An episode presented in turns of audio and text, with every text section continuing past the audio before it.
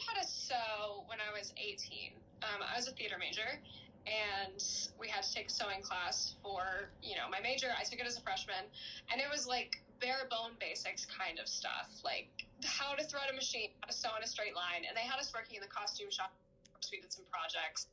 Um, so I already had a basis of sewing, but I didn't have my own machine until I was 24.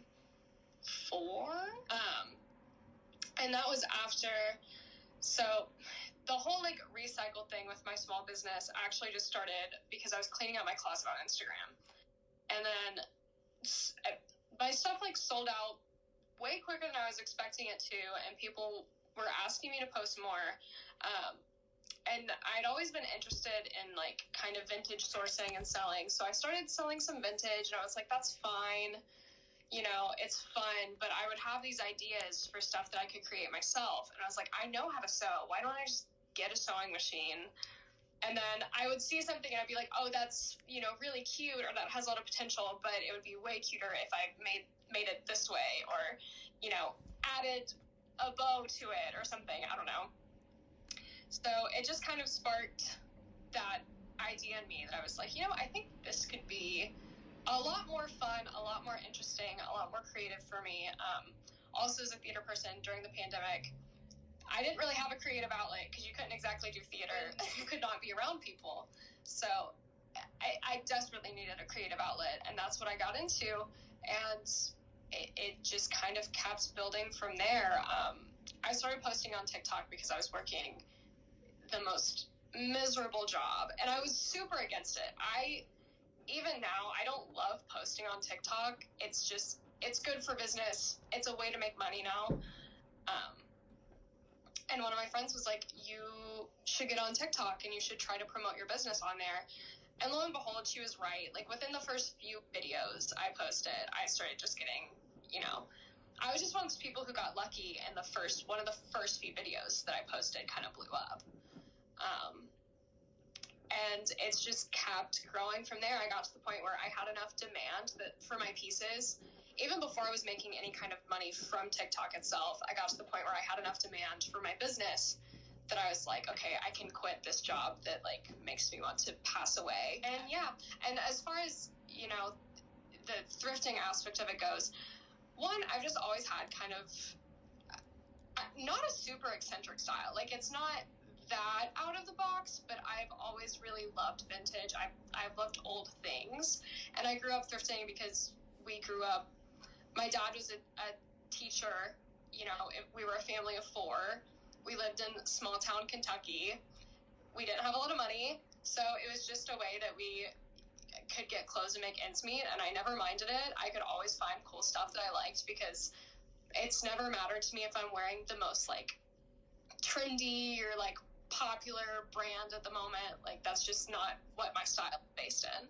So it's just something I've always gotten my clothes from thrifting. Nice. Okay, so you majored in theater in undergrad, and then when did you graduate?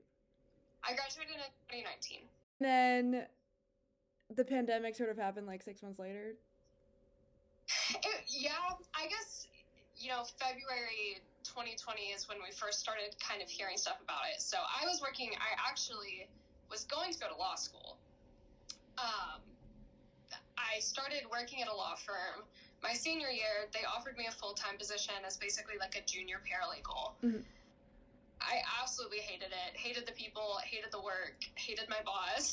I was like, I, I, got to a certain point where I was like, I will never go to law school. Like, this is not an industry that I feel comfortable working in after everything that I saw and was exposed to.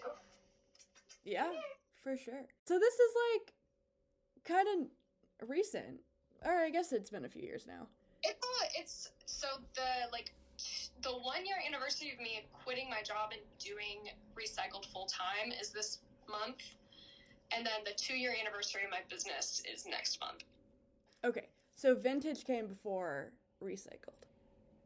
Well, it, that's what it was. Just it was like vintage reselling, but that just I don't know. My heart was just not in it. I would do um, style bundles a lot. I would style people, and that was my primary thing for a while.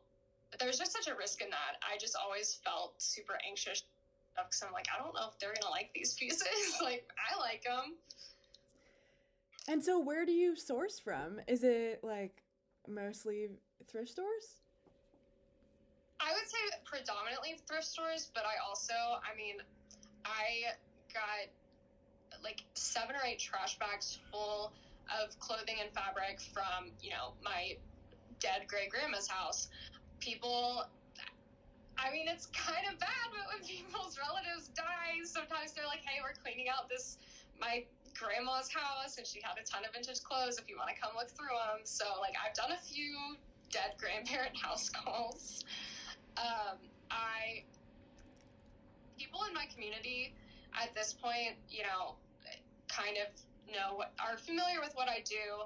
I have a pretty decent um, reputation with where I live for upcycling and people will just bring me materials that like they're like i bet you could do something with this. And sometimes i can sometimes i can't. Sometimes i'm like i i have to take this to the thrift store because there's really nothing i can do with it or i just don't see any vision in it um, that it would be worth my time. But so it's kind of all over the place.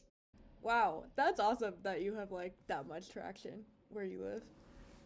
it is really nice. It, doing pop-ups and stuff helps with building a, a community Okay. And what kind of places do you do pop ups in? Uh, the for the most part, I've done them at kind of curated vintage flea markets. So it'll be an event where you know there's between ten and fifty vintage vendors, um, and then I'm kind of in there, and I have some vintage on the rack, and I have some some of my handmade stuff on the rack. But they've always been really nice, um, and like they let people who upcycle pop up as well and they're it's usually run by um, local vintage shops here. I've also done one at like my favorite bar. I just asked. I was in. I'm a regular there, and I was like, "Can I do a pop up in here? I think it would be fun." And they were like, "Okay." Why So- not? Yeah. Yeah. Good reputation with like other local business owners and stuff too can you know give me a space to vend that every now and then.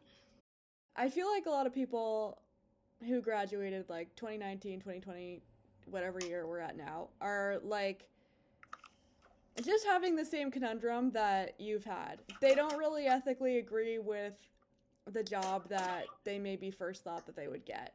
So you kind of solve this problem by doing something that you really like and that like you feel good about. Um, I'm assuming. Um, yeah. Do you feel like this is something that you're like that feeling good about your job is really important to you? And do you feel like this is something that you're gonna keep doing or like you'll keep doing things that you feel good about rather than doing something that like maybe you just don't agree with? I definitely would prefer to. And even with I'm I'm a super introspective and critical person too. And even with what I do, I find flaws in it all the time. I'm like, you know, I'm I'm still encouraging consumerism. I'm still encouraging people to buy new clothes. I'm participating in capitalism, which is something that I don't like fundamentally agree with Mm-hmm. but I'm like, I'm just trying to make a living and survive doing something that I love, something that I think it, I make it as ethical as I possibly can. Um, and I, I just like having that sense of control. So, yes, to answer your question in short, it's definitely something I want to continue doing. Um, I, I love my job.